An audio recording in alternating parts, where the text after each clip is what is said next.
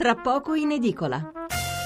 Qualche altro messaggio. Elsa scrive: Perché nell'ora di religione non si insegnano tutte le religioni? Probabilmente avremo dei giovani molto più informati su chi hanno intorno a loro e pronti a capire le sfaccettature del comportamento dei loro simili.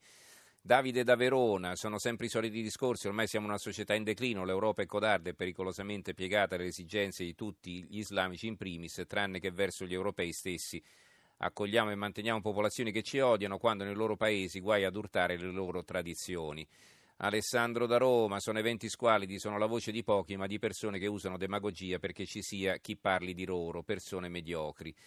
Dan scrive: Cristo è sinonimo di fratellanza e amore ed è profeta di riguardo anche per l'Islam, addirittura per loro la Madonna è un'eletta, l'ignoranza è più sconfinata della loro ignoranza e non parlo dei musulmani ma dei nostri amministratori.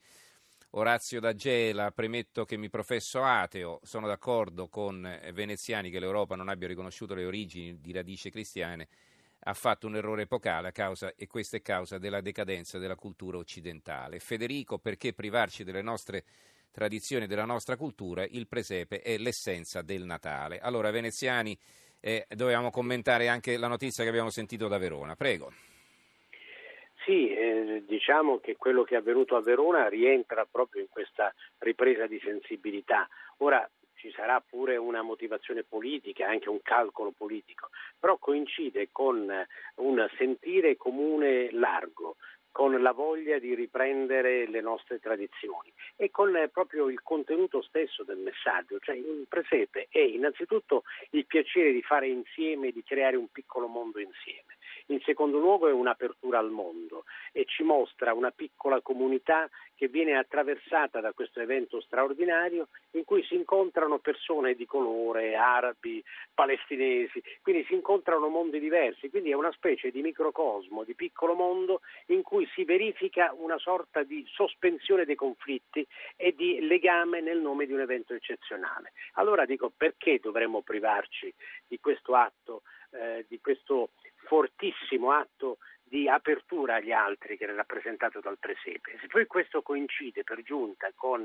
la delicatezza, la tenerezza dell'infanzia che ritorna, il piacere di tramandare alcune tradizioni che sono quelle dei nostri padri e delle nostre madri, perché dovremmo avvertire un senso di eh, imbarazzo nel presentarli? E poi io mi mhm. metto nei panni di chi proviene da altre culture, da altre tradizioni. Io sarei incuriosito e anche piacevolmente sorpreso da questi riti. Io vado cercando questi riti quando vado in paesi lontani perché mi piace vedere come elaborano il rapporto col sacro, con gli altri, col mondo e quindi non capisco perché creare questa chiusura della mente intorno a questi grandi, importanti fenomeni. Allora, Adriano da Siena abbiamo in linea, buonasera. Buonasera, sì, nella notizia che è stata data di quella circolare di quel dirigente scolastico, no? Perché sì. non dimentichiamoci che i presidi non esistono più da 18 anni. Vabbè, direttore scolastico, dirigente scolastico, sì, vabbè, lo chiamiamo Ma preside no, per no, semplificare. Cambia molto, eh, mm. cambia molto. Volevo dire, in quello c'è un, un, una particolare annotazione che vorrei fare, ci interessiamo noi di, della feudalizzazione del sistema scolastico. Abbiamo una varietà di decisioni di dirigenti scolastici che fanno un po' ciò che vogliono.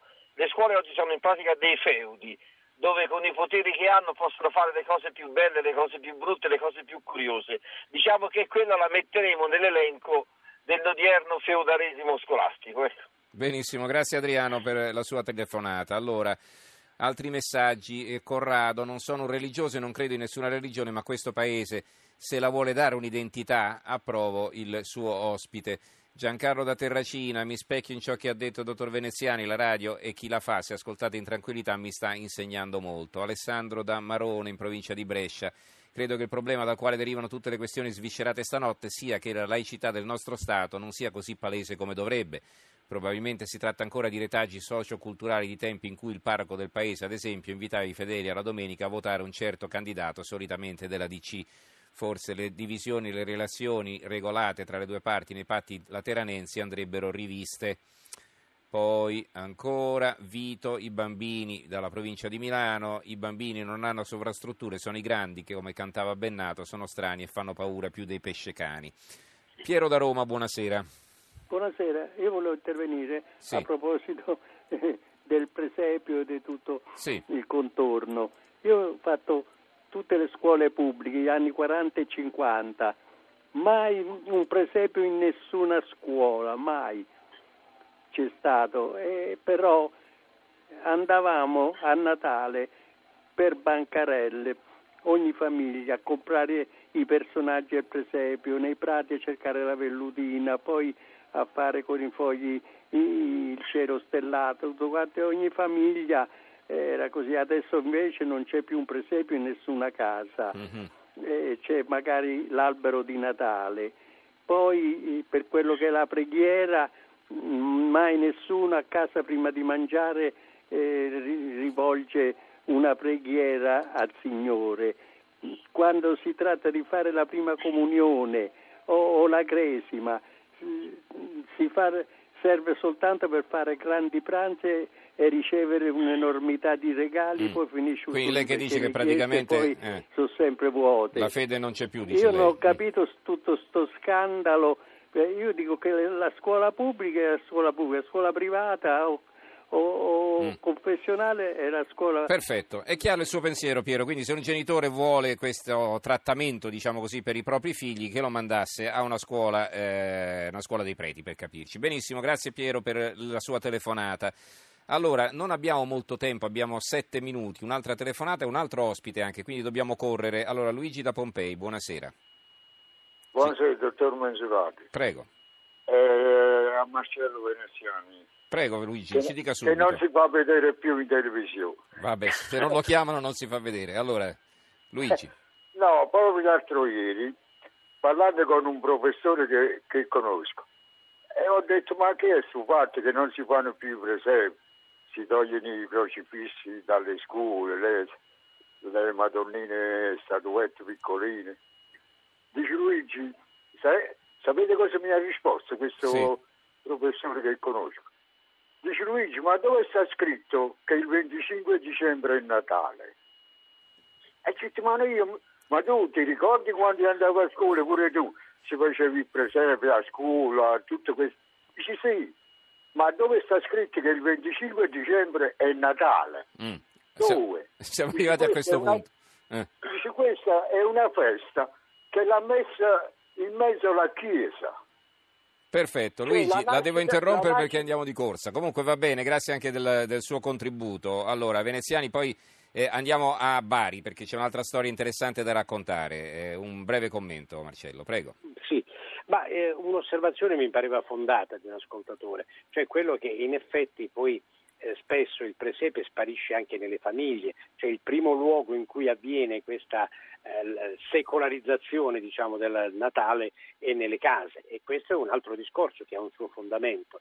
Così come invece mi sembra abbastanza fragile l'obiezione di chi dice eh, ma come dire, eh, il Papa, i preti devono fare le loro cose nei loro ambiti. Ecco, questa osservazione che viene di solito fatta eh, per appunto ricacciare in un ambito privato il presepe e tutto ciò che attiene alla tradizione diciamo civile e religiosa di un popolo, stranamente poi si ferma quando abbiamo davanti eh, la presenza del Papa che interviene anche eh, per sostenere tesi che invece piacciono mm-hmm. anche al mondo laico, al mondo laicista e al mondo ateo. Allora Quindi facciamo l'apertura anche sul manifesto eh, in questo caso. Allora il mm. Papa, il Papa, deve intervenire, non è mm. un'ingerenza nella vita laica e nella vita civile di un mm. paese, anzi più interviene meglio è. Insomma sono un po' contraddizioni della nostra società contemporanea. Allora, eh, da Verona ci spostiamo in Puglia, a Bari, dove c'è un altro tipo di problema, perché in un quartiere della città i preti adesso hanno paura di celebrare la messa della mezzanotte, la notte di Natale.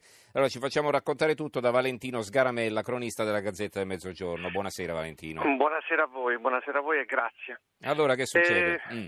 eh, succede che c'è un parroco, Don Vincenzo Aucello, eh, della chiesa di Santa Cecilia al rione Libertà di Bari, che ha dichiarato che lui intende spostare alle 18.30 mh, mm, la messa di Natale anziché farla come eh, consuetudine alle 24, insomma.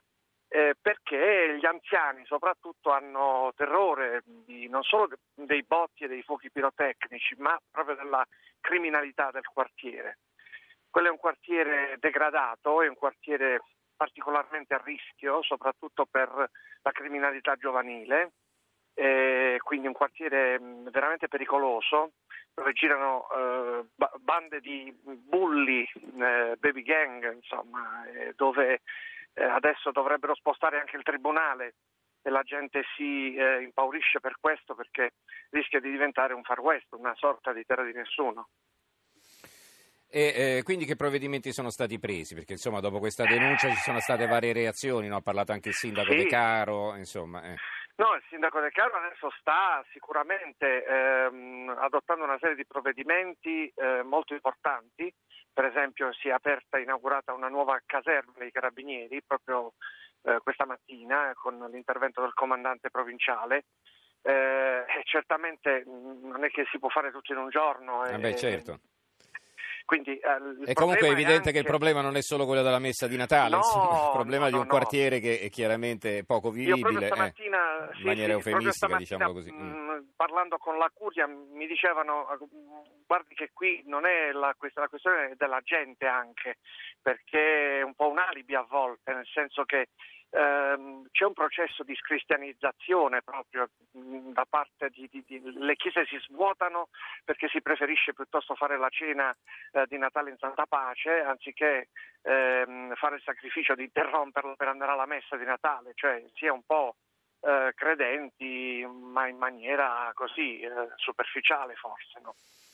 Bene, allora eh, ringraziamo Valentino Sgaramella, cronista della Gazzetta del Grazie Mezzogiorno. Grazie, Grazie buonanotte. grazie, allora, di corsa altri messaggi. Paola, perché dobbiamo rinnegare la nostra religione? Quel preside eh, venga licenziato. Vladimiro, i luoghi pubblici sono di tutti, i cattolici non possono disporne a loro piacimento erga omnes.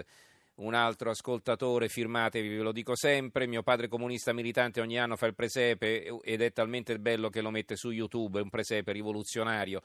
Irene da Trieste di questo passo si arriverà a censurare opere d'arte che si ispirano alla tradizione cristiana. Era successo qualcosa in un museo a Firenze che mi ricordo non portavano i bambini perché non mi ricordo che opera era famosa, adesso non vorrei dire una stupidaggine, ma insomma, poi magari se mi viene in mente ve lo dico più tardi. Eh, Ezio da Arezzo, se un paese ha una propria identità non capisco il motivo per cui distruggerla.